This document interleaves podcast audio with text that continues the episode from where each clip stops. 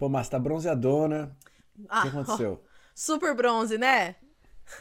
Caraca. Gente, não é bronzeamento artificial, gente. Eu fui pra Itália. Super bronzeada, uau.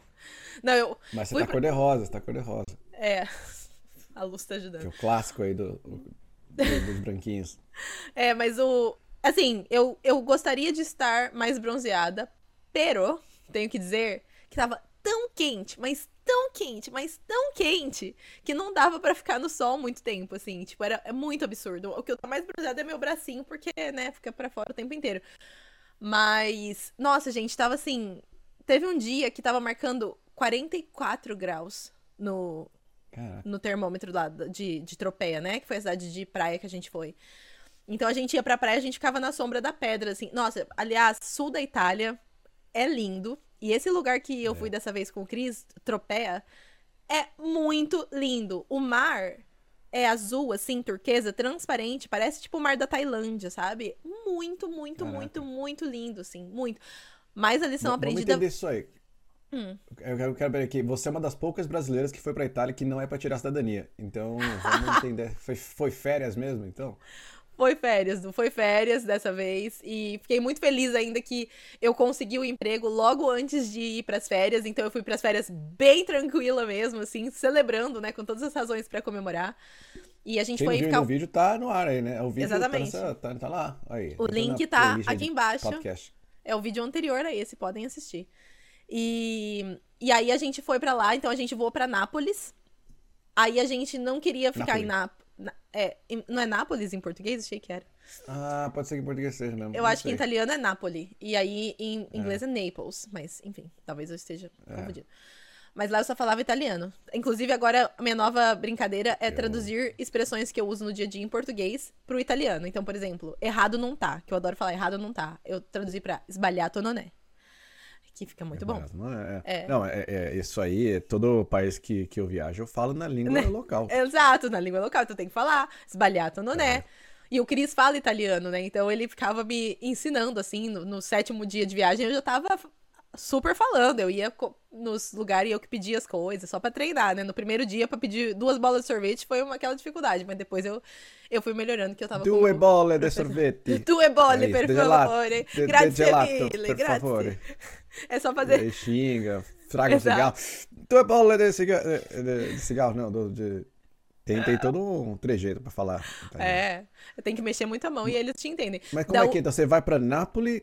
Então vai. Você vai de... de tem, tem voo direto pra Nápoles, que tem vários. Tem, e mas aí, eu vou de te... lá, você, como é que faz? Vou te contar, mas antes deixa eu só contar uma coisa engraçada. Da vez anterior que eu tinha ido pra Itália, que foi mais pro norte, que eu fui pedir uma cerveja gelada. E eu não, não, não parlo ah, italiano, galera. Gelado.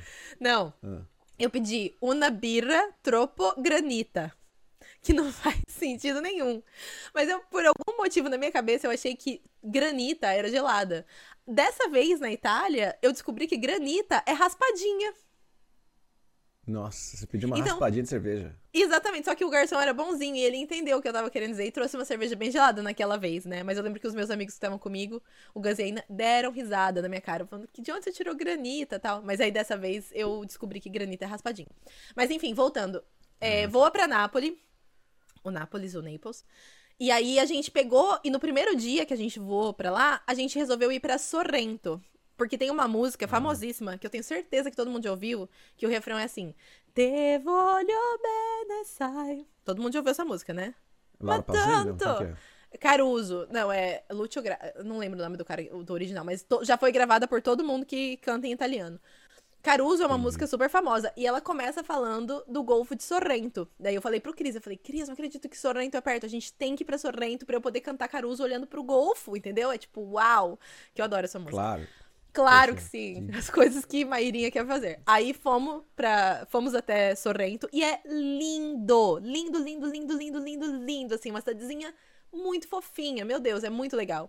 E uma coisa muito boa e positiva de Sorrento é que eles dão limoncello pra você, você entra nas lojas e tchup, pra dentro no limoncello, hum, delícia. Como a certidão? É tipo um brinde da cidade? É porque eles, governo, pro, eles produzem muito lá, vendem muito lá, então eles querem que os turistas comprem. Então você entra na loja procurando limoncello, eles vêm te oferecer, ah, você quer experimentar? E aí nisso ah. você vai só experimentando. Enfim, Justo, vamos lá pra Sorrento. Grátis. Mostra grátis.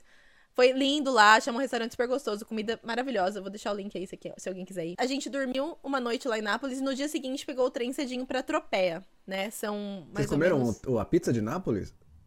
Sim, pizza napolitana, né? Então, no, na primeira noite a gente acabou... Tem uma pizzaria em Nápoles que o Cris ama, é a pizza favorita dele do mundo inteiro. E ele ama pizza, a pizza é a comida Isso favorita dele. Isso é uma coisa dele. Muito rico, né? Você tem uma favorita pizzaria sua numa outra cidade, num outro país do mundo, tipo... Nossa. Maravilhoso, né? Poxa, ai, adoro desculpa. Essa minha pizza. Vou ter que ir pra ah, Nápoles, Nápoles comer. Toda vez que eu passo por Nápoles, eu tenho que comer essa pizza. Eu não posso ficar sem. Não, pior que ele Nápoles. Fala desse lugar faz um ano, né? Que eu ouço falar. Como chama? Pelone, do Pelone. E a gente chegou em Nápoles e fomos lá na frente pra ver, né, se tava, como que era, os horários, não sei o quê. Estão de férias. Eles estavam de férias. Porque em agosto, oh. vários italianos tiram férias. Então, eu falei, não acredito que eu, eu não vou comer essa pizza. Não trabalha nas férias. É, eles fogem de lá alguns, né? Mas enfim. Mas tem uma, uma pizzaria Pelone em Londres também, que é a segunda favorita do Chris. E essa eu já comi duas vezes e é muito gostosa mesmo. Eu, inclusive, recomendo pra quem estiver por Londres comer lá no Pelone.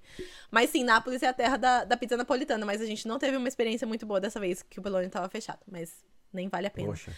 Mas uma coisa interessante, pra, pra um parênteses aí, antes de você seguir a, a jornada, é que as pessoas que vão... Muito brasileiro que vai pra Nápoles e quer comer a pizza napolitana se frustra, porque acha que vai comer a melhor pizza do mundo. É uma boa pizza, uma pizza fresca, com ingredientes frescos, né? Aliás, todos os ingredientes frescos são o molho de tomate e a base, né? E o que mais? Talvez um pouco de manjericão? Queijo, senão, manjericão, é. Um pouco de queijo. Mas é só isso, uma pizza... É uma pizza mozzarella com pouco queijo. É, essa é a pizza. Calma, Du. Não, não, não, não. A... Não, discordo. Então conta aí. O grande lance da pizza napolitana... é a massa dela. Ela pode ter qualquer coisa lá no meio, entendeu? Tipo, que nem as pizzas brasileiras. Mas ela não tem uma portuguesa napolitana. Você não tem uma, uma, uma calabresa não. napolitana que é tipo... A... Por que achou aquela do Brasil, que eu adoro? Ah, frango catupiry. Você não vai, você não vai Fra... ter não. Uma, uma pizza que é assim, uma cachola assim de, de recheio é. E a base ali que só serve pra apoiar aqueles recheios. É o oposto, né? A massa não... que... É, é uma massa bem que fininha. É, o, que é, é a, massa, a massa que é super fininha, com uma bordinha... bem grande, assim, né? Tipo, uma bordinha larga. A textura da massa dessa pizza é sensacional quando você vai num lugar bom, né? Mas a textura é sensacional. Tipo, eu não aguentava comer as bordinhas, eu guardava as bordinhas, levava pra casa. No dia seguinte eu comia e tava perfeita ainda. E... porque é Olha muito só. grande, né? Mas é muito Mas gostosa. Aí o topo dela pode ser qualquer coisa, então. É o topo pode ser qualquer coisa. É só molho de tomate. Sim, não, não. Tem várias. Tem vários sabores, entendeu? E eu... Teve uma, por exemplo, que eu comi... Vou falar das minhas duas favoritas. A primeira foi um dia que eu tava com vontade de comer prosciutto, né? Presunto cru. Porque geralmente eu, eu não tenho comido muita carne em geral. Mas lá eu comi bastante peixe. Mas eu, queria, eu pedi essa que era a, a mussarela, o molho de tomate, a mussarela, o, o presunto cru, né? O prosciutto, que é delicioso. E, e rúcula. Tipo, bem estilo Brasil, assim, que a gente tem às vezes essas pizzas lá, né? Muito hum. gostosa. Mas a minha favorita de todas... foi uma que era muito simples, mas era perfeita, que era molho de tomate, mussarela, que é a fior de latte, né, que é a, a que eles têm lá. Aí eles colocavam uma berinjela, que tinha sido feita grelhada, que era uma coisa maravilhosa. É, queijo parmesão, e aí no meio eles colocavam uma mussarela de búfala gigante. Mano, ah, só pra você. Isso é uma coisa muito legal que tem nas pizzas italianas que, enfim, eu descobri aqui, né, não sei, deve ser comum. No Brasil não tinha, até onde eu lembrava. Que essa, o centro dela ser o seu estrela ali. Então você tem um, uma gema de ovo, um ovo no é. meio, assim, quebrado. Ou você tem uma, uma mozzarella de búfala. No Brasil não, né? A pizza como um todo ali, até a borda ganha, ganha recheio, mas não tem um meio estrelando ali. É. É, teve uma pizzaria que a gente foi em Tropea, que inclusive foi... A, ela tá no meu top dois, assim, melhores pizzas da vida, é, é, que é essa de berinjela, que era muito boa. Mas lá eles também tem uma versão que é uma borda recheada. É uma pizza em forma de estrela. E aí, cada ponta da estrela é recheada com cream cheese. Caraca. A gente acabou não comendo essa, mas é bem bonita, assim, sabe? E vinha bastante recheio e tal. Bem legal. E lá também eles fazem muito pizza frita, que é tipo um calzone, né? Que é aquela pizza dobrada no meio. Mas eles deep fry, eles fritam por imersão. Também não Caraca. comi porque meu estômago tava assim, meu Deus, eu não aguento mais. Tanto arancine, né? Mas oh, parece gostosa também. Interessante, hein? Ele, isso aí é, é, é muito doido. É, eu acho que... Eu, eu nunca valorizei a massa da pizza. A gente não valoriza muito essas coisas, né? No Brasil, você tem tanta coisa em cima dela que...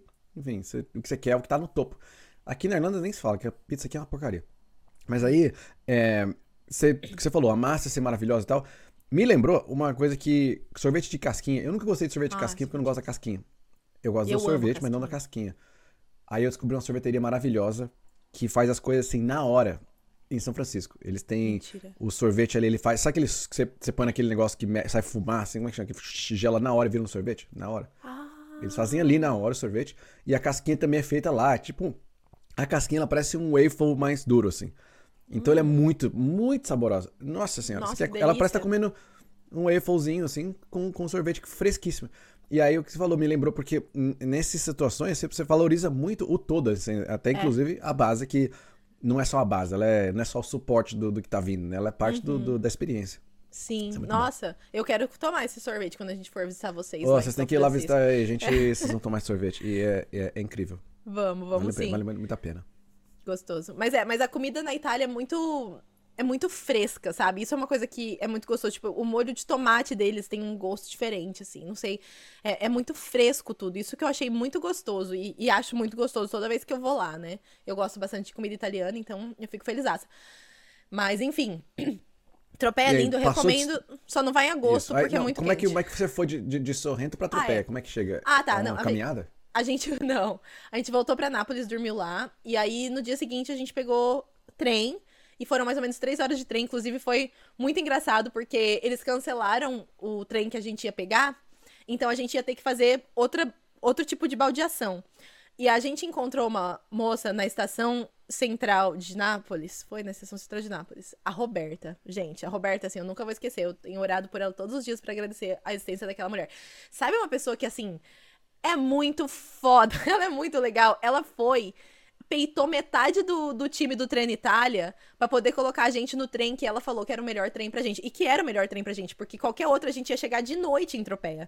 Só que ela falou, não, mas tem esse aqui que eles podem pegar, e com esse aqui eles vão chegar na hora que eles iam chegar originalmente. Tipo assim, a culpa é nossa de ter cancelado o trem deles. E ela foi, e foi até o final, assim, colocou a gente debaixo do braço da asinha dela aqui, e, e levou a gente até o trem, até a porta do trem pra gente pegar o trem, que ela falou, esse trem que vocês vão pegar. Falou com, com o gerente de, de trem lá, que tem, e colocou a gente dentro desse trem. Ela foi incrível, assim, enfim, chegamos em Tropea ainda, deu tempo de ir pra praia e tudo, porque, por causa da Santa Roberta, Caraca. que fez tudo isso por nós. Fofíssima. Beijo, Roberta. Mas, mas como, por que Tropea? Que que vocês sabiam, assim, precisaram no Google, no, hum. no TikTok de alguém? Como é que é? Não, é porque, alguns anos atrás, o Cris foi pra Itália com os pais dele, e ele ficou num, num Airbnb, onde o cara, o Antônio, se eu não me engano, gostava muito de falar. E ele começava a conversar, conversar, conversar. E um dia ele falou assim, nossa, vocês conhecem Tropea? E eles falaram, não. Nossa, vocês têm que ir para Tropea. E eles estavam de carro na época. Então eles pegaram o carro, foram até Tropea. E o Cris, quando chegou, ficou assim, encantado com aquele lugar, sabe? Ele não gostava de praia até ele conhecer Tropea. Graças a Deus ah. que ele conheceu Tropea, porque eu adoro praia, né? Então, é bom que agora a gente tem praia pra ir. Mas... E ele chegou lá e ele amou Tropea. E aí, dois anos atrás, ele foi sozinho, ficou lá uma semana. Então, ele sempre falava de Tropea. E eu falava, ah, eu quero conhecer, eu quero conhecer. Então, dessa vez, a gente falou, ah, vamos pra Tropea pra, pra, pra eu conhecer também como que é, né? Porque que ele gosta tanto e tal. E eu entendi, assim, perfeitamente porque ele gosta tanto. Porque é muito lindo mesmo, assim. É, nossa, um como dos é mares é mais bonitos. É, é uma cidade de praia, só que ela tem... Ela é montanhosa, né? Então, tem montanhas ao redor. E... Tem tipo um cliff pra praia. Então, a, a cidade fica no alto desse cliff, né? Desse... É, não, não, esqueci como chama cliff em português. É, falésia. Penhasco? Falésia. Penhasco é um pouco dramático, vai. Falésia. Fica em cima, da, hum. no topo da falésiazinha. Claro que não é um Cliffs of Moher, não é tão alto, né? Mas enfim. A cidade fica lá no alto e embaixo fica a praia. Então, pra você chegar na praia, você desce bastante. Escadas e tal. Mas é lindo porque você tá na praia, você olha pra trás, você vê uma parede de pedra linda, uma cor linda, assim, ao seu redor. Lá no alto você vê a cidade. E na praia mesmo tem uma pedra também, no meio da praia, assim, ela separa dois lados da praia, né? Tem uma mega pedra. Então, o sol, ele, ele batendo ali, ele faz uma sombrinha pra quem tá perto da pedra, né? Que depois vai aumentando conforme o sol vai, vai se pondo. Uhum. Então é muito gostoso, sabe? Porque é um visual muito bonito. E assim, o mar é água azul turquesa, transparente mesmo. Se você entra lá no fundo, você ainda tá vendo o seu pé de tão cristalina que é a água. A temperatura da água também é uma delícia. Você pode ficar lá, te- lá dentro o tempo que você quiser, porque é muito gostosa a temperatura, sabe? Então, assim, é... Meu, é incrível. O, o único problema, vamos colocar, é subir a escada de volta depois que você sai da praia, porque é uma subidinha, né? Cada escada ali tem mais degrau ah. que a outra. Mas é muito, muito lindo e muito gostoso. Eu super recomendo pra qualquer pessoa visitar, assim, porque eu amei e é dos, é dos lugares mais bonitos que eu já fui, assim, na minha vida. É realmente muito bonito. É. Isso é legal porque é, é que, assim, a gente tá aqui há muito tempo morando na Europa e tal, né? Acho que pra uhum. quem chega... acaba sendo padrão você querer explorar as principais cidades que são muito conhecidas, Sim. que todo mundo fala, e que não tem nada de errado, são incríveis mesmo. Sei lá, Roma, vamos pra Londres, vamos pra Berlim, vamos pra Paris. Paris, Barcelona. Grandes cidades, grandes nomes, né? Barcelona e tal. É, só que aí você começa a descobrir outras cidades, e por isso que eu falo que contador de, de país não vale de nada, assim. Que fala, ah, já visitei quarenta e quatro países, visitei setenta e nove, visitei cento e noventa e sete. Só que qual que é o problema disso? É que você visitou, assim, você pingou naquele país, você ficou numa cidade durante dois dias e acha que você explorou o país. Uhum. E, e eu imagino, todo mundo que é do Brasil aí fala pra mim, imagina um cara que, uma pessoa que fala assim, vou, vou, vou visitar o Brasil pra pôr na minha lista. Aí o cara para durante um dia no Rio de Janeiro e vai embora. É. Aí você fala, mas cara, você perdeu tudo de Minas Gerais. Aí o cara fala, não, não, não, vou parar em B H. Para em B H, o pessoal, não, não, não, faltou Berlândia, cara. Aí não, não, aí você, o cara, não, quer saber, eu vou pousar em Salvador, outra experiência. Aí o pessoal do Sul fala, não, cara, você não viu o Brasil. Você tem que vir aqui uhum. pro Sul pra descobrir, cara, Oktoberfest aqui de Blumenau. Aí fala, não, não, quer saber, eu vou pousar no Pará. Aí você fala assim, não, mas cara, você, você explorou, legal, Pará, mas você perdeu São Paulo, Rio, Curitiba, perdeu tudo. Então, nunca, assim, é, é impossível, impossível você visitar uma cidade durante um, dois dias, um dia, e falar que visitou aquele país e conhece Sim. o país. Você mal conhece a cidade. E aí, o que é legal de quando a gente tá morando fora mais tempo é você começar a explorar essas alternativas do, daquele país. Sim. Por exemplo, quando a gente tava na, em Barcelona, fui pra visitar pra Madrid e tal, mas aí a gente pegou a Wanderleia, a gente foi pra Zaragoza, a gente foi pra Bilbao, depois a gente desceu pra Valência, ficou dormindo em Valência lá durante quarenta dias, a gente foi pra, sei lá, pra Almeria, aí desceu, a gente foi visitando tudo, assim, tudo quanto é cidade você imaginar. Uhum. Então eu consigo falar pra você hoje que eu conheço muito bem a Espanha, porque uhum. foi assim... mais de um mês passando, explorando várias cidades e outras várias viagens feitas, pingadas pra outras cidades também. Uhum. E, e agora eu falo, pô, agora eu tenho uma boa ideia do que que é Andaluzia, eu tenho uma boa ideia do que que é, sei lá, região de Múrcia. Conheço as regiões, conheço, assim, você explorar e falar das regiões. Portugal, a mesma coisa. Irlanda, a mesma coisa. Reino Unido, a mesma coisa. Porque País de Gales é completamente diferente de você ir pra Escócia, é completamente diferente de você ir pra Inglaterra, que é diferente de você ir pra Leeds e ir pra Londres, por exemplo. É diferente. E você não pode falar que, ah, porque eu fui pra Inglaterra, fui pra Londres, passar dois dias andando no centro, eu conheço Londres. Nossa, não tem como. E aí, Itália, a mesma coisa. Você foi agora pra outro lado da Itália, né? Você já tinha conhecido, Sim. sei lá, Roma, Milão, é, Sicília...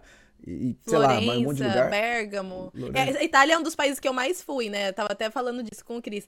Que tem alguns lugares que a gente acaba voltando mais, né? Mas, mas sim, agora, tipo, a Sicília também tá no sul, né? Que foi uma viagem linda também. Nossa, Sicília é maravilhoso. E agora a gente foi pra outra parte do, do pé da bota, né? Que é ali naquela região.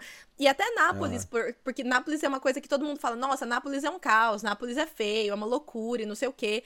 E assim, a primeira impressão que eu tive, eu falei, nossa, realmente, Nápoles, né? Bem aquilo que todo mundo falou. Só que aí na última, quando a gente ia voar pra lá, a gente vo... é, como a gente ia voar de lá, a gente foi pra Nápoles de novo. E daí o que, que a gente fez? A gente pegou um walking tour. Né, um tour a pé pela cidade. E esses walking tours são uma coisa que eu recomendo às pessoas que gostam de viajar fazer em todas as cidades do mundo que elas forem, tá? Booking esses free walking tours. É de graça, você no final con- contribui com o valor que você pode contribuir. E assim, você conhece muito da história do lugar. E o nosso guia era sensacional, Alessio. Um beijo pra ele, inclusive, se ele nos assiste. Mas ele era incrível e... quando eu fiquei conhecendo a história de Nápoles, eu falei, cara, essa cidade é incrível, que Que legal, quanta história incrível tem nessa cidade. Que se eu não tivesse feito o walking tour, eu teria saído de lá falando assim, o que todo mundo fala. Nossa, que caos, tanto trânsito, bagunça, barulho. E eu vi que é muito mais que aquilo, sabe? Então, é uma coisa que eu recomendo as pessoas fazerem. Inclusive, pensando nisso que você falou, né? De, às vezes a gente passa dois dias na cidade e tal. Um walking tour é uma coisa que vai te ajudar a conhecer mais a cidade, mesmo que você passe pouco tempo nela. E eu recomendo, eu gosto de fazer em toda a cidade que eu vou, é muito legal. Mas, mas eu, eu concordo com você, Du. Às vezes é muito mais legal, tipo, que nem ano passado quando eu fui pra Espanha, que eu fiquei três meses lá, né, praticamente. E, e foi exatamente isso que você falou que vocês fizeram. Você vai parando em várias cidadezinhas, sabe? Tipo, você olha ali no mapa, eu, eu fazia assim, eu olhava no site de comprar passagem de ônibus, eu via pra onde tinha passagem barata e eu falava assim, ah, vou pra cá. Sabe, eu que sabia que eu queria ficar meio na costa, mas eu não, não conhecia nada das, das cidades ali da costa. Mas eu falava, vou parar nessa aqui, vou ficar uns dias nessa aqui. Aí eu meio que ia. Se eu tava gostando, eu estendi, ficava mais. Se eu não gostava muito, eu ia embora, sabe? E foi muito legal pra conhecer também a, mais o país. Gente... Uhum. Qual foi a cidade que a gente encontrou lá? Que tava... É... Foi na França. Tava, acho que em Perpignan que a gente tava? É, era na Perpignan. França, né? Foi na, no sul da que França, é um... que t- também é lindo lá. É, que é tipo meia hora pra cima de... Você subindo de Barcelona... De acho Barcelona. Dá, assim, meia hora não, né? Mas sei lá, uma hora, uma hora e pouco. É, é pertinho, assim, bem na, passou da borda é. ali, da meia hora que passou da borda. É. E... E, e foi muito legal fazer isso, porque eu nunca teria ido pra Perpignan se vocês não estivessem lá. E foi um lugar lindo de conhecer. E foi porque eu fui pra Perpignan ver vocês, que na volta eu falei assim, nossa, tem uma cidadezinha aqui no, no meio do caminho entre a França e Barcelona, que chama Girona. Ah, parece Sim. que eu já ouvi falar de Girona, né? Vou parar lá, dois dias, só pra ver como é. E eu amei, foi uma das cidades que eu mais gostei de conhecer na Espanha. E eu só parei lá porque Olha. vocês me chamaram pra visitar vocês na França. E aí eu acabei vendo que, né? Ah, Girona é aqui, vou parar. E o que, que é comum o pessoal fazer? Quem pega avião da Ryanair, que é mais barato pra Barcelona, para em Girona, né? E aí a ah. primeira coisa que faz quando desce de Girona é pegar o trem, o busão lá pra ir pra Barcelona. E não explora Girona. É, porque é, não, não é bonito falar que foi pra Girona, é bonito falar que foi pra Barcelona. É. E aí você... Mas, enfim, são coisas que fazem parte, assim, é, é, uma, é uma maturidade de, de, de, do intercâmbio, digamos assim. Você Sim. começa conhecendo o, o clássico, aí depois vai explorando coisas não tão clássicas que você descobre mais coisas mágicas, aí, porque é mais legal, é mais experiência local, talvez coisas que não são tão populares e não tão exploradas, assim, acho que super vale a pena. Sim, e a gente acaba conhecendo muito mais do país, né? Tipo, se você parar pra pensar na Espanha, por exemplo, né? Que vocês viajaram tanto por lá, ou Portugal. Os lugares, provavelmente, que mais marcaram pra vocês na viagem, não são lugares super populares que todo mundo vai. São lugares que vocês acabaram descobrindo sem querer, né? Pelo contrário, a Leca amava a ideia de Barcelona, assim, como, como uma cidade. E é uma cidade maravilhosa. maravilhosa. Só que o centro de Barcelona é um caos, assim. Barceloneta é a pior praia que existe pra você ficar, tipo, é um saco. Aham, uh-huh, concordo. Tudo é caro, tudo é abusivo, é perigoso, o pessoal fica roubando, a galera... É uma merda, é uma merda. E aí, tipo, você vai pra um pouquinho pra frente, tem Badalona, que é, tipo, uma hora, nem uma hora, quarenta e cinco minutos de, de carro. E Badalona é uma praia maravilhosa, limpa, uhum. deliciosa, é... Mesmo, sabe... super segura, super tranquilo. A gente tava, assim, numa regiãozinha que tinha uma galera jogando um vôlei, tinha uns barzinhos, assim, uma, os tiringuitos, né, que eles chamam. Tiringuitos. Nossa, maravilhoso, maravilhoso. E aí, é, veio uma, né, a, me lembra, agradecer aqui a Vera, a, da V L Clínica, que ela mantém meu, meu, meu físico aqui, meu, meu, minha pelagem é, exclusa. A sua não corpo. Pelagem, né? Ah, não, pelagem, exatamente, que... Você vai pra uma praia, você quer ficar, você quer ficar bonito. Que já teve uma fase que você parecia um urso, era legal, né? Você ter pelo nas costas, pelo no, no, saindo da pescoço, assim. Não tá na moda agora, gente. Então, é legal você... Eu vou falar com vocês que aumentou minha autoestima pra caceta. Eu, eu não ter pelos no peito, assim, sabe? Ter, tá lisinho, assim. Uhum. Pô, aumenta a autoestima porque você fica parecendo mais sarado, você fica parecendo mais, mais jovem, mais limpo. Tem toda uma questão, assim, sei lá, parece que tem a mistura da, lá da higiene, de você parecer mais limpo, parecer mais arrumado, assim. E uhum. a questão também de você se sentir melhor, parecer melhor. Então, assim, pra mulher, imagino que deve ser a mesma coisa, mas pra Sim. homem, que às vezes tem muito essa... Talvez eu parar de... Preconceito assim, um essa, pouco, é.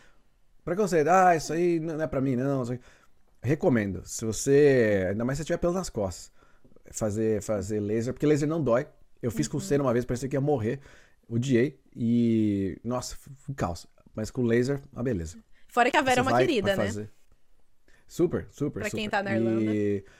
e ela parece que atualizou lá a máquina dela agora. Então, é melhor a máquina, vai mais rápido e dói menos e dura mais sem crescer o pelo. Porque, sei lá, são quantos mil lasers, quantos tiros de laser que saem ao mesmo tempo. E, então, você tem que fazer... Se você tá ficando velho, você tem que fazer logo, porque pelo branco não mata. É verdade. Então, eu tô com um fiozinho branco no meu peito que agora é só na pinça. Só na pinça. Branco. Mas é, eu vou é. falar que, inclusive, eu preciso ir lá na Vera, porque eu comecei a fazer em casa, né? O, porque fui viajar, tudo, laser? Né? É, comprei um, um, um aparelhinho, pesquisei a vida, assim, achei um aparelhinho, comprei pra fazer em casa. Só que, meu, é bom. Não é a mesma coisa. Não é a mesma coisa. Ah. É, no começo é eu até achei tem um que também, ela não gostou, legal. Não. É, então, eu, no começo eu até achei que tava legal, assim, mas depois... Nossa, acabou, assim, os resultados. Tanto que me desmotivou de, de continuar usando, sabe? Então, eu acho que, assim, talvez tá. se você faz o tratamento inteiro numa clínica mesmo, né, tipo da Vera, e tira com essa máquina boa, e depois você só faz uma manutenção em casa, pode até ser que funcione. Pode só ser. Que o negocinho de, de fazer em casa sozinho não funciona, gente, desculpa, não funciona. Olha, pode crer. É, bom, Vera, até um beijo, e obrigado por, por manter minha, minha, meu, meu peito lisinho, e a bunda também. Vai contar todos os detalhes agora. É. Maravilhoso. Enfim, é... Bom, falando da viagem aqui, mas... vamos ver o que a gente tem de temas aqui. Mas tem uns temas que eu levantei aqui. Queria Sim. trazer à tona. Algumas aqui. Notícias que... do Dublin, inclusive, que saíram lá no site. Tem, tem, tem. Você assistiu o filme da Barbie, aliás? Eu assisti, Du. Você assistiu? Assisti, assisti. Você não só assistiu, assisti. Né? Mas eu acho que tem que entrar nesse episódio uma foto sua e da Leca de Barbie eu e Ken, que Ken. foi... Ficou, meu Deus, eu não... a Leca acha essas coisas, gente, eu juro, eu não entendo como ela acha, porque eu tenho certeza que foi coisa dela achar essas fantasias, né? Mas ficou sensacional, é. Põe a foto aí, por favor, editor, porque vou, ficou vou... perfeito. É, vamos mandar a foto pro editor depois mandar, porque Sim. aí ele sobe a parte dessa foto. Mas a Leca, ela sim, não simplesmente virou a Barbie de, de peruca loira, ela também arrumou uma lente pra ficar com o olho é, azul, verde, sei lá. Ah, mentira! É. Eu não vi. Igual da Margot Robbie. É, maravilha. E aí eu, eu fui de Ken, e foi, foi muito engraçado, porque a gente... Começou na festa, né? Aliás, a Dini também, um beijo pra Dini. Ela fez a, a caixa da Barbie. Ela fez a... Ah, foi Nossa, ela que fez? A Dini que fez. Cara, ficou perfeito. Eu achei que a Leca tinha comprado isso aí, que vocês tinham comprado. Não, Nossa, fez, ficou perfeito, papelão, Dini. Pegou uns papelão lá. Uau. Artista, artista. Artista. E aí, tipo, foi incrível, porque tipo, foi lá, Barbie e Ken, né? Quem assistiu o filme vai ver a roupa é igual a roupa do, do, do Ken da Barbie. E depois a gente foi no Burger King, que está já meio bebinho. Foi no Burger King de Barbie e Ken. E depois foi pra The George. E eu não acredito. George, a cada três segundos era assim, hi Barbie, hi Barbie, hi Barbie. Todo mundo dando hi Barbie pra Leca. Assim, não, não, não tinha Incrível. Uma pessoa. E, nossa senhora, tinha gente pedindo pra tirar foto. E, nossa, foi tudo assim. Aí tocou a música da Barbie, a gente dançou. Tem uma dancinha que a gente aprendeu ali, o um pedacinho.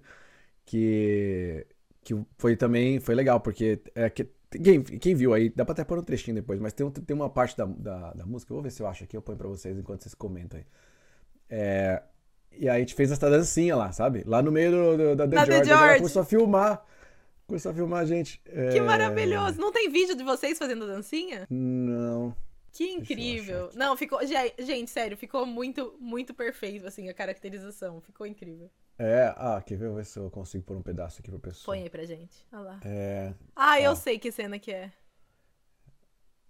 Tem essa ceninha, né? E aí uh-huh. o Ken fica revoltado, aí ele entra pra dançar. É essa cena aqui, viu? Cadê? Que ele começa essa dancinha. Maravilhoso! Aí eles fazem essa, esse, esse passinho aí, tá vendo? Aham. Uh-huh. A gente começou a fazer esse passinho com a palminha e tal. Muito bom! Ah, vocês tinham que ter filmado, Du. Então, é, filmaram, uma galera filmou a gente, só que pff, eu não sei onde foi parar. A internet é, né? tem esses vídeos nossos. Alguém, se alguém, inclusive, tava lá na The George e filmou, manda pra gente o vídeo.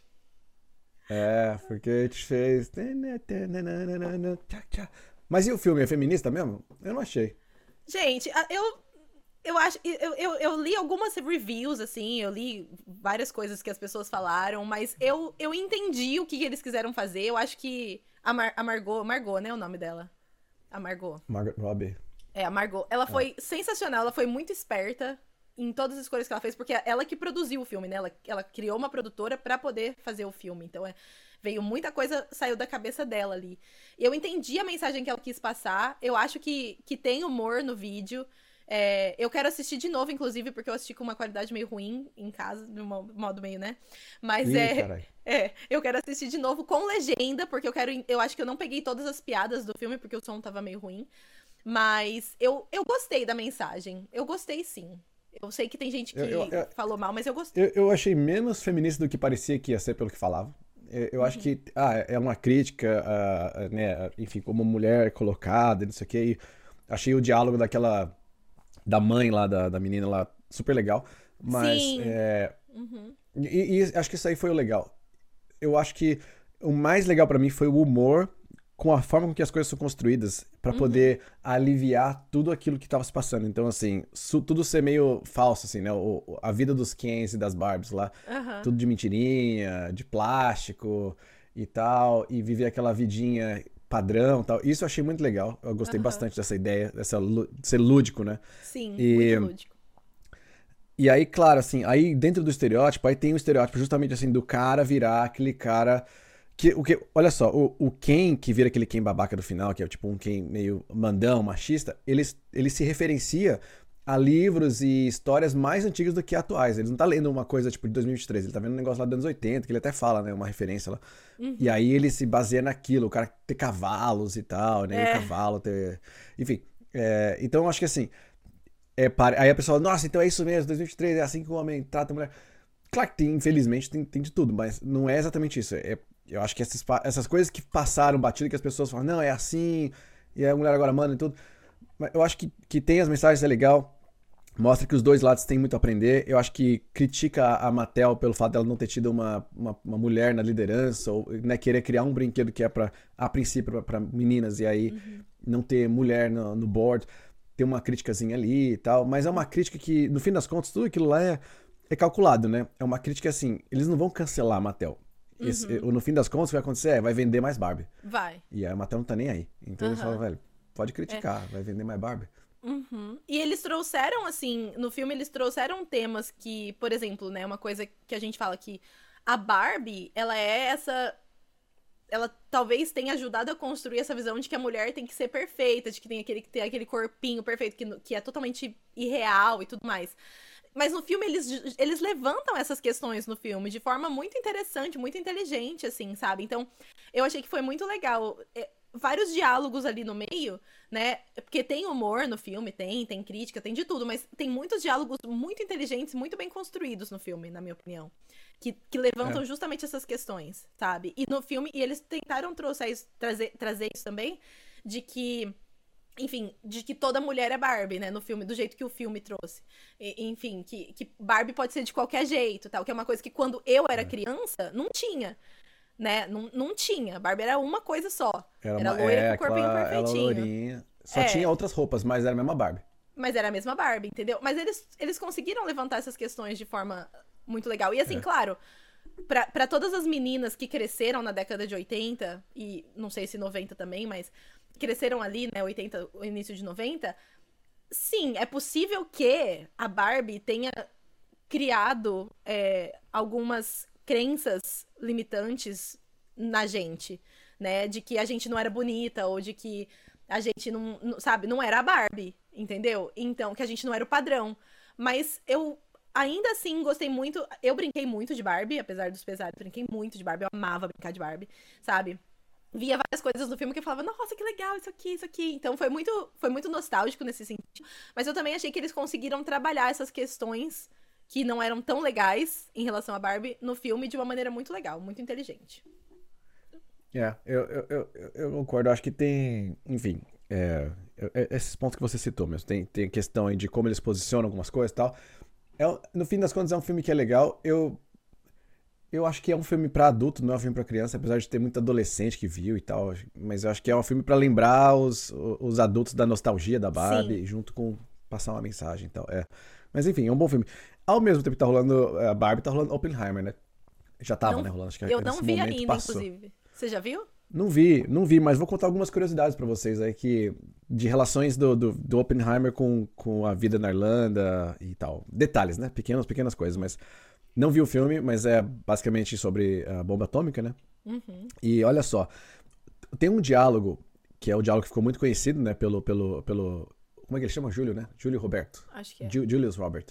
Julius Robert Oppenheimer. É, que ele fala assim... É, é, Como é que fala? Ai, caraca, eu vou tentar... É... The world will never be the same. O mundo nunca mais vai ser o mesmo. A few people cried, a few people laughed. É, é uma coisa assim. Algumas pessoas algumas choraram, pessoas riram, algumas risaram, outras choraram. É, e, e eu vou, enfim, a gente acha aí, depois pega o diálogo dele. Mas vocês vão achar esse diálogo. Esse diálogo, ele, a gente to- usava essa, esse diálogo dele numa introdução de uma música da banda que eu tinha, do Mads, em dois mil e treze, essa banda. Mentira. E a gente usava essa introdução. Vou tocar um trecho aqui pra vocês. Aqui. Que legal! Vai. Tá... Tá certo o som? Tá tocando baixinho.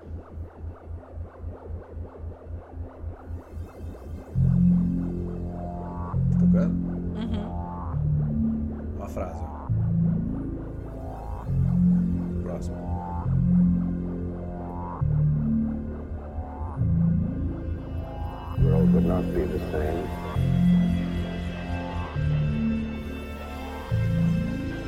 Two people laughed, two people cried. I remember the line from the Hindu scripture Bhagavad Gita. Vishnu, he says, now I am become death, the destroyer of worlds. Uau, caramba, muito Viu? foda, então, não, não lembrava disso não. A gente usava essa, esse diálogo aí, esse álbum, enfim, ele, ele, ele tá no Spotify como dois mil e quinze, mas a gente gravou em dois mil e treze, é, que demorou pra masterizar, enfim, subir. Vamos deixar o link, né? Você tem... É, deixa eu link dessa música aí, N B K. É, enfim, a banda não existe mais, né? Já faz muito tempo. Quase dez anos, né? Mas a banda era muito é. boa. É, era eu legal, gostava. Era divertida. É. Era divertida. E, então, essa é uma curiosidade, que a gente tinha essa, dessa frase, quando, quando começou no filme, eu, eu ouvi assim, né, a pessoa falando, eu falei, nossa, veio a nostalgia, assim, de lembrar de ouvir esse negócio toda hora, porque é, é, the world become death, né? I'm the destroyer of the world. That's, essa era a frase que eu tinha que usar pra entrar com a bateria. Então, ah. eu lembrava dessa frase ever, assim, era... É, enfim, é, isso foi uma coisa legal. Outra curiosidade é que o ator Cillian Murphy, ele é de Cork, né? O, o que faz o Oppenheimer. E, e o Cillian Murphy, ele tem algumas curiosidades dele, assim. Ele, ele é super, super irlandês. Ele morava em, na Inglaterra por conta de, enfim, indústria, né? É, é, o business tá lá, né? Pra quem é uhum. britânico, pra quem é europeu, muita coisa acontece lá. E aí ele percebeu que os filhos deles começaram a ter sotaque British e pegar muito hábito de British. E aí ele resolveu sair de lá. Olha. Pra não perder o Irishismo, assim, né? O jeito Irish de ser. Que legal. Dos filhos dele. Fair play. É, ele, é, ele, ele é super, assim... E, e você vê em entrevista, procura depois a entrevista dele, assim, falando assim sobre inglês versus britânico, né? Versus irlandês. E aí o pessoal fala assim, ah, Killian, né? Ah, você é de U K? Ele, não, não, não, não, Ireland. Aí ele... É, não, não, mas aquele... Não, não é a mesma coisa. Ele, tipo, ele é muito... Sério? Contra isso. É, uau, ele é que legal. Ele é super é. ativista irlandês, assim, tipo, da, da Irlanda, então. É... Ele ficou bem famoso com o espantalho no Batman, que foi uma bosta. Mas é... aí depois ele fez o Peaky Blinders, né, que é um... Se passa, né, em Birmingham, que é no, no U K. E aí foi engraçado que ele falou que ele fumou três mil cigarros. De mentira, né, cigarrinhos de palha lá, mas... Foram três mil cigarrinhos pra, durante a, a, a tempo, gravar todas as seasons e tal. Uau. Aí ele não aguentava mais cigarro. E aí agora no Oppenheimer ele vai fumar igual um cabrito de novo, porque o cara fumava pra caceta também. Então, enfim, são curiosidades. Não tem muito a ver não com o filme em si, mas pra vocês depois contarem no boteco aí que você foi encontrar com alguém e falar assim, nossa, sabia que o Cillian Murphy... E é Cillian, né? Não é, não é Cillian, apesar de escrever com Cillian. C. É... Que é a mesma coisa que você vai falar com Celtics, né? Que é, o, em vez de falar Celtics, que o Boston uhum. Celtics nos Estados Unidos é Celtics, e aqui o Celtics F C é o futebol, o time de futebol, Celtics. Com, os dois escrevem igual, mas é a pronúncia por conta do gaélico. Olha só, muito legal, Du. E eu quero muito ver o filme, eu tô curiosíssima pra ver. Porque eu acho que deve ser muito bom, né? Mas deve ser muito dramático, né? Deve ser triste. É, é triste, mas... Mas, mas, mas deve ser muito rico em história. Né, por isso eu gosto de ver é... filme de coisa tem, de tem história, um... baseado em coisas reais e tal. Tem um podcast que eu ouço que ele é muito legal, que é, como é que é? How to, não, how to, how como, como dominar o mundo, ou ah, as pessoas mais importantes do mundo, eu, eu não sei de cabeça, assim, é uma coisa parecida com isso. E tem a história do Oppenheimer, que eu já tinha ouvido, e falando sobre, ele provavelmente poderia ter ganho até um prêmio Nobel se ele ficasse vivo mais tempo e tal, é, mas que ele era um cara que... Era um péssimo líder, mas era muito inteligente, mas ele tinha um pouco do... do, do olha só, né? Falar de trabalho aqui um pouco, mas ele tinha um que eles chamam de T-knowledge, assim. O que que é? Você tem... Assim, né, só. Você tem uma base de muita coisa, conhece muito, muito de muita coisa, conhece um nível muito bom de muita coisa, você é meio que um jack of all trades, mas tem uma dessas coisas que você sabe muito profundamente. É, aí pode ser, sei lá, é física, T-shape. Pode ser... T-shape. É. T-shape, uhum. Jeito, fala. Isso. É, então, é um cara conhecido por ser assim. E por que, que eu falo isso para o trabalho? Porque tem muita gente que um bom é, C E O, um bom C T O, um C O O, uma pessoa, um líder muito bom, tem uma base muito forte de muita coisa, conhece, sabe falar muito bem de muita coisa, mas tem alguma coisa que essa pessoa tem mais profundidade, ela tem mais conhecimento que a média. E aí, isso diferencia ela dos outros, né? Uhum. É, então... Enfim, falando disso porque ele era um cara meio assim, uh, uhum. no geral. Mas ele era um cara que apre- falava alemão, aí ele foi morar na Holanda, deu palestra em holandês em poucas semanas que ele estava morando na Holanda, porque ele já sabia gente. alemão, aprendeu holandês muito rápido. O cara é muito inteligente. É. Por, fun fact, você falou de, de prêmio Nobel, que ele poderia ter ganhado um prêmio Nobel. Fun fact sobre o prêmio Nobel. O, o cara que inventou o prêmio Nobel, acho que é Alfred Nobel, se eu não me engano, ele, é, na verdade, ele era conhecido por ter inventado o dinamite. Só que ele não queria que depois que ele morresse, as pessoas lembrassem dele como a pessoa que inventou o dinamite, porque ele meio que, tipo, se arrependeu, assim, ele achava que ele tinha feito uma coisa ruim. E daí, antes dele morrer, ele inventou o Prêmio Nobel da Paz, pra poder justamente, é, poder é, reconhecer... É, atos de paz que tinham sido feitos, né? E aí, no fim das contas, deu certo o que ele queria. Ninguém sabe que ele inventou o dinamite. As pessoas sabem que ele inventou o prêmio Nobel. Mas olha que interessante, eu acho que é o né? Roberto Dinamite, o jogador de futebol brasileiro que inventou o dinamite. Mas não foi, gente. Foi o Alfred Nobel mesmo. Não foi. Ele chutava a bola muito forte, mas era só isso. Nossa senhora, essa eu não conhecia, não. É. Não, não conhecia. Pergunta pro seu pai. É, conheço, com certeza, certeza ele vai saber. Maravilhoso. É o melhor time do Brasil, aquela época lá. É, é. é. Mas olha só que doido. Mas o prêmio Nobel tem, tem irlandês que ganhou o prêmio Nobel, não tem? Tem, tem sim. Vamos ver. Quem que, que quem, quem Você inventor de submarino ganhou o prêmio Nobel? Irlandeses, prêmio Nobel. Oscar Wilde ganhou por escrever um livro muito enrolado. Irish Nobel Prize Winners. Vamos descobrir agora. Ah, o Samuel Beckett ganhou.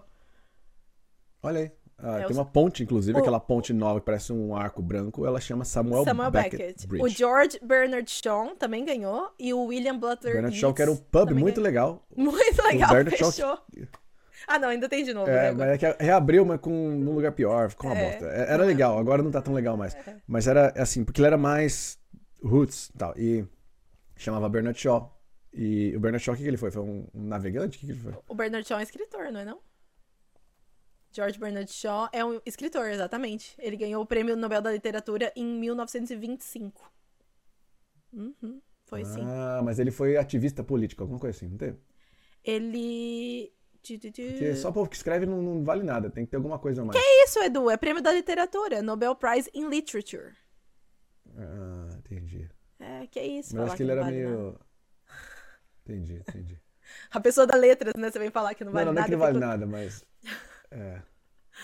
Eu entendi seu ponto.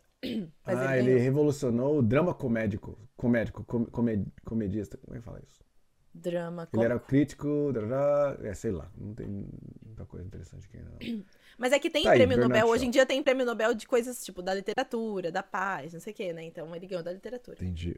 É, o Oppenheimer não sei do que ele ganhou aqui de paz, que não era. Porque... Com certeza não. Da maior explosão, sei lá. Tadinho, é acho que não tem prêmio Guinness, Nobel. Né? Não é recorde. Não. De talvez o tempo mais rápido pra conseguir desenvolver uma bomba e, e, eu não... e zoar, sei lá. Você sabia que a bomba atômica ela era pra ser disparada na Alemanha, mas não deu tempo? Não sabia. Eu não sei se fala isso no filme. Quem viu o filme depois conta, mas a, a, a bomba atômica, quando eles estavam fazendo, era pra acabar com, a, com, a, com o nazismo. Ah. Era pra explodir lá e foder com os, com os alemães. Só que aí a guerra já tava chegando no fim, eles não conseguiram terminar a tempo. Ainda tinha que testar, e aí rolou a treta lá com o Japão. É só, então vai, vai ser o Japão mesmo. Nossa, e aí gente. Autorizaram... E sabiam que, né, que a bomba atômica ia, ia causar um estrago muito além de uma base militar. Ia uhum. matar civis. E mesmo assim, autorizaram. Então, nossa. Tá aí. É. E tem um fato interessante, né? O Japão não guarda rancor dos Estados Unidos, apesar de tudo isso. Se você pesquisar aí, por que, que o Japão não tá puto com, com os Estados Unidos? Não tá, porque o japonês move on. É mesmo? Eles são ótimos com, com self-awareness e... e enfim, estão alinhados os chakras, tá tudo em ordem lá. E aí eles falam, não, enfim, aconteceu. O, o, o americano que autorizou essa porra toda acontecer não existe mais, ele já morreu. É. Não isso tem por que é eu ficar bravo né? com, com os americanos daquela fase, que, uhum. né, com outros americanos que estão vivendo uma nova geração. Não tem por que guardar, esse, sabe? Uhum. É que nem você ficar, sei lá, puta da vida com o filho do Hitler. Você fala, pô, mas eu sou filho do cara, não tem nada a ver com isso. Eu uhum. não escolhi o que meu pai fez, sabe? Uhum. Eu acho justo. Eu acho que eu, eu eles concordo. têm uma... Isso é uma disciplina me, me, emocional muito forte. Uhum, sim. E é verdade, as pessoas responsáveis não estão mais aqui. Não quer dizer que quem tá aqui teria feito a mesma coisa, né? Muito pelo contrário, então... Que legal. Exato. Assim como... É a mesma coisa também. Você tem alemão que tá morando na Polônia e amigo uhum. de judeu e tudo faz... Ah. O que, que eu vou fazer aqui? É. é... Uhum. Faz parte, faz parte. Interessante. Pois é. E só porque Enfim. a gente falou de Barbie e de Oppenheimer, só antes da gente finalizar esse assunto, você chegou a ler algum dos... Eu não vi, tá? Eu vi que tem vídeo e artigo falando da relação entre os dois filmes, só que eu acabei não vendo pra não... Antes de assistir Nossa, os dois, queria... Não, relação acho que um é dramático, o outro é rosa. Não sei qual é, que é eu não sei. Eu, não. No, no episódio futuro, depois é que as que pessoas eu assistem lido... os dois. É. Tipo, os dois, os dois eram meio assim, saíram juntos e as pessoas faziam esse, esse, esse combo de assistir Barbenheimer, sei lá. É, umas coisas é. assim. Não, mas não tem relação do, é. dos filmes, não. Ah, então tá bom. Eu não sabia o que, que eles é. tinham feito de, de relação ali, não cheguei a ver também, mas fiquei curiosa. Mas, ó, falando de Nobel da Paz, é, a Irlanda tá falando que agora a polícia de Dublin vai andar armada, né? Pra, Puta, pra proteger vai. o pessoal no centro aí com o que tá acontecendo. Isso é foda, Ai. né? É um assunto Nossa, sensível, esse assunto né? é tenso. Bem sensível, bem sensível mesmo. Porque, eu, eu inclusive, a gente postou lá no Dublin e se você ler os comentários, você vai ver o quanto é sensível esse assunto. Porque, né, a gente, enfim, tem... Tem visões aí do, dos dois lados, tudo, mas é, é, é complicado, é, com, é complicado isso. Eu não consigo nem imaginar, tipo, tendo vivido, né, doze anos nesse país e vendo a Garda sem armas e sempre tendo achado isso uma coisa bonita de ver, né? Tipo, nossa, que legal, a polícia aqui não precisa estar armada, né? Mas depois aprendendo tudo que tem, enfim, todas as camadas que tem dentro disso. Ah, enfim, eu não sei nem opinar, assim, porque... é Não sei, não sei exatamente o que pensar disso. Você tem alguma opinião, Du? É. é... Eu acho que assim, é... a, a, a função da polícia como um todo, a, a função base da polícia é desescalar. Eu não sei se essa palavra é certa em português. De-escalate. É, eu não sei como fala em português. Tipo, desescalar uma situação. Ela, ela, ela, ela tem que diminuir um conflito e não aumentar um conflito. Essa é a função base da polícia. A polícia aprende isso, né, na, na academia de polícia. Assim, ó. Sua função não é resolver treta com mais treta ainda. Não é você... Um cara vai dar um tiro, você dá um tiro de bazuca em cima dele. Você não vai escalar uma situação. Você vai tentar desescalar. Você vai tentar, é, enfim, desarmar uma pessoa. Você vai tentar resolver um conflito, evitando a violência, etcétera. Essa, essa é a base da polícia. É, eles falam é, desescalar no Google, tá? Não sei se o pessoal usa mesmo. Desescalar? É, desescalar. Desescalar a situação. Essa, essa é a função base da polícia. E, e proteger as pessoas, proteger o povo, né? E com essa, com essa premissa, você... Dar uma arma para um policial é você escalar a situação. Então, uhum. eu acho que a, a, a princípio, vai contra o princípio, né? Quando falando justamente disso, vai contra o princípio da, da polícia. Porque a partir do momento que você escala, você abre é, precedente para escalar do outro lado também. Porque não uhum. vai achar que porque você agora usa arma, as pessoas não vão usar arma também. Vai, de algum jeito vai brotar a arma, porque vai ter o contrabando, vai ter a, a, o mercado negro, o mercado o, né, grey market e tal. Vai, vai brotar de algum lugar. Fora que escala de outras formas também, né? Você, você achar que você... Só porque você porta uma arma, mas você não tá treinado pra pegar uma arma. Eu lembro de um professor, olha que maluco isso. Um professor na faculdade, o Dan vai lembrar. Ele é professor de direito e ele andava armado. E aí ele falava assim, ele... Cara, é, você já atirou? Já atirou em alguém? A pessoa, óbvio que não, né? Tipo, cara, aí ele fala assim... Então... Atirar, você pegar um revólver, você vê um, num filme uma pessoa com um revólver atirando é uma coisa, você pegar um revólver e atirar num alvo com um fonezinho de ouvido, um óculinho, não sei o que, no, na escola de tiro, é outra coisa, e você sacar uma arma numa situação onde sua adrenalina tá no pico e você tá emocionalmente super é, é, influenciado, né, seja pro bem ou pro mal, a fazer uma coisa boa ou ruim, e você sacar uma arma e apontar pra alguém... Isso mexe demais com você. Isso é, é um outro nível de controle emocional e de como você lida com uma situação. E, e as pessoas não sabem disso até acontecer uma situação onde alguém te aponta uma arma ou você aponta uma arma pra alguém. Você ser apontado uma arma, você é uma vítima, você perde reação, etcétera. Você apontar pra alguém, você cria uma, algumas coisas na sua cabeça que às vezes você não gostaria de ter criado. Alguns desejos que você talvez não gostaria de ter desejado. E, enfim, interpretem da forma que vocês querem interpretar. E isso não tem volta, tá? Você tirar a vida de alguém... porque você tá num momento de estresse, porque você tá num momento de, de, enfim, de impulso, não tem volta. Não tem volta. Aquilo vai ficar na sua cabeça, vai virar uma perseguição na sua cabeça pro resto da sua vida. É pro resto da sua vida que vai acontecer isso. É, então, é pensar um pouco nisso. Será que um policial, hoje, de Dublin, que, sei lá, serve o governo aqui há trinta anos, vinte anos, dez anos, que seja, tá preparado pra esse, esse nível emocional? Porque se ele tem uma arma e ele apontar pra alguém, ele vai ter que fazer alguma coisa com isso. E não vai ser só pra assustar. E se ele vai ter que atirar, ele vai ter que falar, eu vou ter que tirar a vida de uma pessoa em prol de, de algo maior, porque, enfim, é uma ameaça. tô preparado pra isso? Ou vou ter que, enfim, atirar na perna da pessoa? Eu tenho que estar emocionalmente muito preparado pra saber atirar na perna de alguém numa situação onde tá naquela correria. Uhum. Não é tão simples quanto você vê um filme da pessoa atirando lá, que o, no filme todo mundo é maravilhoso. É sangue frio ali. O sangue não é frio. Tá? Então, enfim, é só pra pensarem assim, pausem um pouco pra pensar assim, será que estamos preparados pra isso? Será que a polícia tá preparada pra isso? Será que numa dessa, numa reação emocional de uma pessoa que não está habilitada, não está treinada, porque treinar, no, de novo, treinar numa situação onde você está controlando tudo é fácil. Treinar numa guerra, treinar numa situação onde você está numa, numa, sendo ameaçado, por exemplo, é bem diferente. Então, para refletir aí, né? Para refletir, e por Ótimo isso que eu sou anti-arma nesse sentido. Porque eu não acho que, que desescala uma situação, e eu acho que existe uma influência emocional que as pessoas não estão cientes até que aconteça. E eu acho que elas têm que tomar muito cuidado com isso. Você está dando um poder muito grande para pessoas que, justamente como você falou, elas muito provavelmente não têm o preparo que se requer em nenhum nível, principalmente no emocional, para lidar com aquelas situações.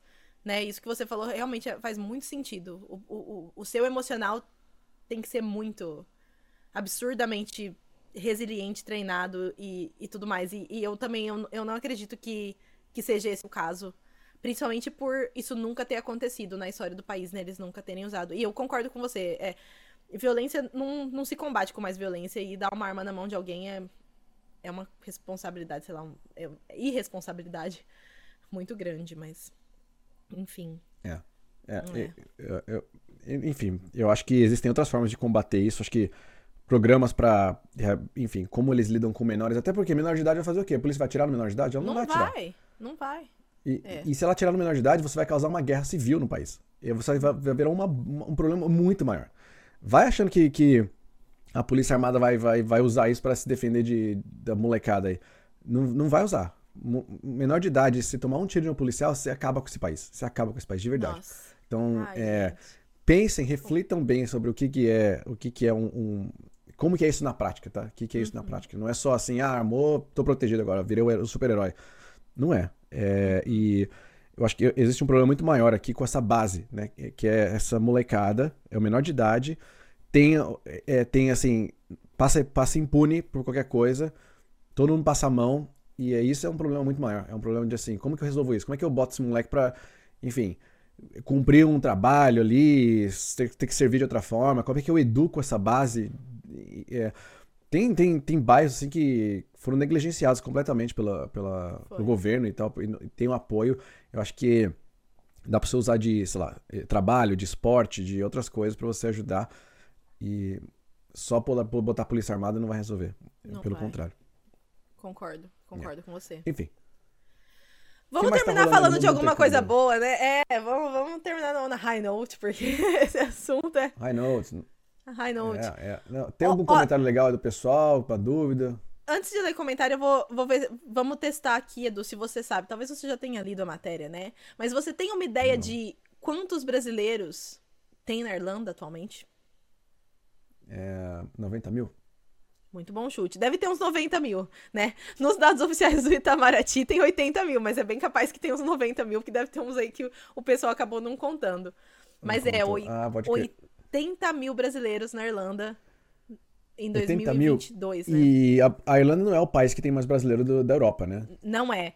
Não, é, e é, e é, é impressionante, Unido, assim. Como é que é os outros países aí? É, da Europa, o país que tem mais brasileiros é Portugal, com trezentos e sessenta mil brasileiros, tá? E, na verdade, mundialmente, ele só perde para os Estados Unidos, porque nos Estados Unidos... Chuta quantos brasileiros tem nos Estados Unidos, Edu? Um milhão. um vírgula nove milhões de brasileiros. Caraca, quase dois milhões. Quase dois é... milhões de brasileiros nos Estados Unidos. Gente, o segundo colocado tem trezentos e sessenta mil. Tipo, é muito absurdo a quantidade, né, de brasileiros que tem, que tem nos Estados Unidos. Eu fiquei chocada quando eu vi. Mas é Portugal, depois na Europa... Europa não, Europa, né? É o Reino Unido. Quantos com duzentos e vinte mil. Portugal, trezentos e sessenta mil. trezentos e sessenta mil? Qual que é a população de Portugal? Boa pergunta. Você tá pondo aí ou quer que eu coloque? Population of Portugal. dez milhões. Tem o dobro da Irlanda. Tem o dobro da Irlanda, certo? Uhum. E... Quantos, quantos brasileiros tem? trezentos e sessenta mil. Então tem três vírgula cinco por cento da população de Portugal é brasileiro. Quantos tem no Reino Unido? No Reino, Reino Unido, Unido é, tem... Ele tá como Inglaterra? Tá como Reino Unido aqui. Não tem separado. United Kingdom tem sessenta e sete milhões de pessoas. E, e tem duzentos e vinte mil brasileiros. duzentos e vinte mil? Então é zero vírgula cinco por cento? Não, zero vírgula quatro por cento. zero vírgula três, zero vírgula quatro por cento. Então, proporcionalmente, tem mais brasileiros na Irlanda do que no Reino Unido. Mais na Irlanda do que no Reino Unido. Olha que interessante, proporcionalmente. Proporcionalmente. É, é. E na Alemanha? Tem, tem fala da Alemanha, hein? Na Alemanha tem cento e sessenta mil brasileiros. cento e sessenta? Nossa, é. acho que é menos também. oitenta milhões. Caraca, a Alemanha é muito grande. É. Tem zero vírgula dois por cento. Espanha tem cento e sessenta e cinco mil brasileiros. Qual a população? Nation of Spain. quarenta e sete milhões. Caraca, é grande, hein? Itália também Quantos tem bastantes. Quantos brasileiros tem, você falou? Na Espanha? É. cento e sessenta e cinco mil. Caraca, é zero vírgula três, zero vírgula quatro por cento. É, Itália tem cento e cinquenta e sete mil. Tô vendo os que tem mais, tá? Mai- maior número. Qual é a população da Itália? Sara, caralho, cinquenta e nove milhões. Zero ponto alguma coisa também. É, sabe, a Irlanda proporcionalmente tem... Só perde para Portugal, por enquanto. Uau. E sabe qual é o país da Europa que tem menos brasileiros? Ah. Vaticano. F- tem três. quinze, quinze, tem até bastante. quinze é muita gente pro Vaticano. É, é um bastante. Quarteirão no país. Mas, nossa, tem uns países que tem muito pouquinho. Tipo assim, é... a Armênia tem trinta brasileiros. Muito interessante. Geórgia tem vinte e oito brasileiros. É que são países também bem pequenininhos. Mo- Moldova tem doze brasileiros. Tem menos, na Nossa. verdade, que o Vaticano. Acho que esse é o que tem menos. É. Não é possível. É só o que pessoal engraçado. da embaixada, só. É, só o pessoal da embaixada. Não, na Ucrânia não. tem cinquenta brasileiros. E na Luxemburgo? Luxemburgo deve ter uns dois mil. Luxemburgo não. tem dez mil. Ah, é. O povo trabalhando em finanças. É. Malta, Caramba. quatro mil. Legal, interessante, né? Ah, quatro mil só em Malta é muito pouco. É, pouquinho. Oh, tá, mas a Malta é pequenininho. Fugir dos brasileiros é pra Malta. É, não, mas Malta é pequenininho, Malta, vai. Deixa eu ver. Population of Malta. quinhentos mil. É. é. Quantos tem aí? Não, em Malta? Em Malta tem quatro mil. É, é proporcionalmente quase, quase igual a Irlanda, é quase um por cento. Olha, que interessante. E é um país, é, anglófono, né, na, na Europa. O único outro, então. É, que é. Muito interessante. interessante. Tá aí. Agora Mas, que vocês assim, sabem do... a população, vocês podem falar que tem realmente muito brasileiro na Irlanda. Né? E dos oitenta mil brasileiros que tem na Irlanda, com certeza setenta mil estão no centro de Dublin. Estão em Dublin, é. Verdade. Tem dez mil espalhados aí. Alguns em... Não, tem. Não, o centro de Dublin deve ter quarenta mil, aí é. deve ter vinte mil em Cork, dez mil em Galway, dez mil em Limerick. Isso. E o resto espalhado. É, certeza, porque, meu Deus, como tem. Quantos brasileiros você acha que mora em Longford? Eu acho que deve ter zero. Zero. Se algum brasileiro mora em Longford, coloca nos comentários. Eu moro em Longford. Por quero favor. Provas. Quero uma Ou conta seus bancária aí, um, um, um, a conta de luz sua mostrando seu endereço em Longford. Você vai ganhar um, um presente. Mas, Isso. É, quero só ver. Maravilhoso. Brasileiros em Longford, manda um salve aí. Ai, ai. Então é isso. É isso. Um, um salve pra galera de Longford e a gente se vê, então, na próxima, próxima semana? Próxima, próxima, próxima semana, dias. próxima semana. Próxima semana, então. Isso. Então acompanha, a gente tá nos podcasts também. Estamos no Spotify, estamos no YouTube, estamos em qualquer lugar. E no Instagram você vai ver só corte. Isso. E os links são todos aqui na descrição. Já ativa o sininho. Tchau. Tchau.